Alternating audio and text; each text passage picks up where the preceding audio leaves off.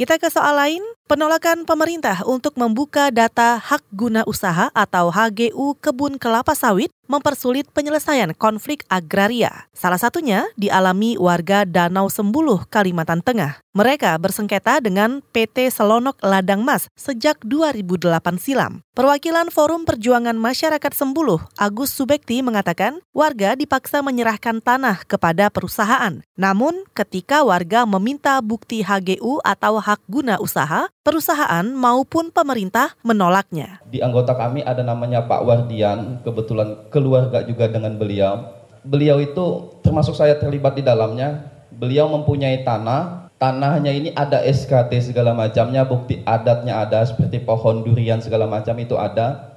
Namun perusahaan memaksa untuk mengambil alih penggunaan atas tanah itu. Kebetulan tanah di situ ada latritnya juga diambil oleh Itu tadi perwakilan Forum Perjuangan Masyarakat Sembuluh Kalimantan Tengah, Agus Subekti. Sementara itu, Organisasi Lingkungan Hidup atau WALHI mengajukan protes atas penolakan pemerintah membuka data HGU sawit. Sikap ini dinilai melanggar putusan Mahkamah Agung pada 2017.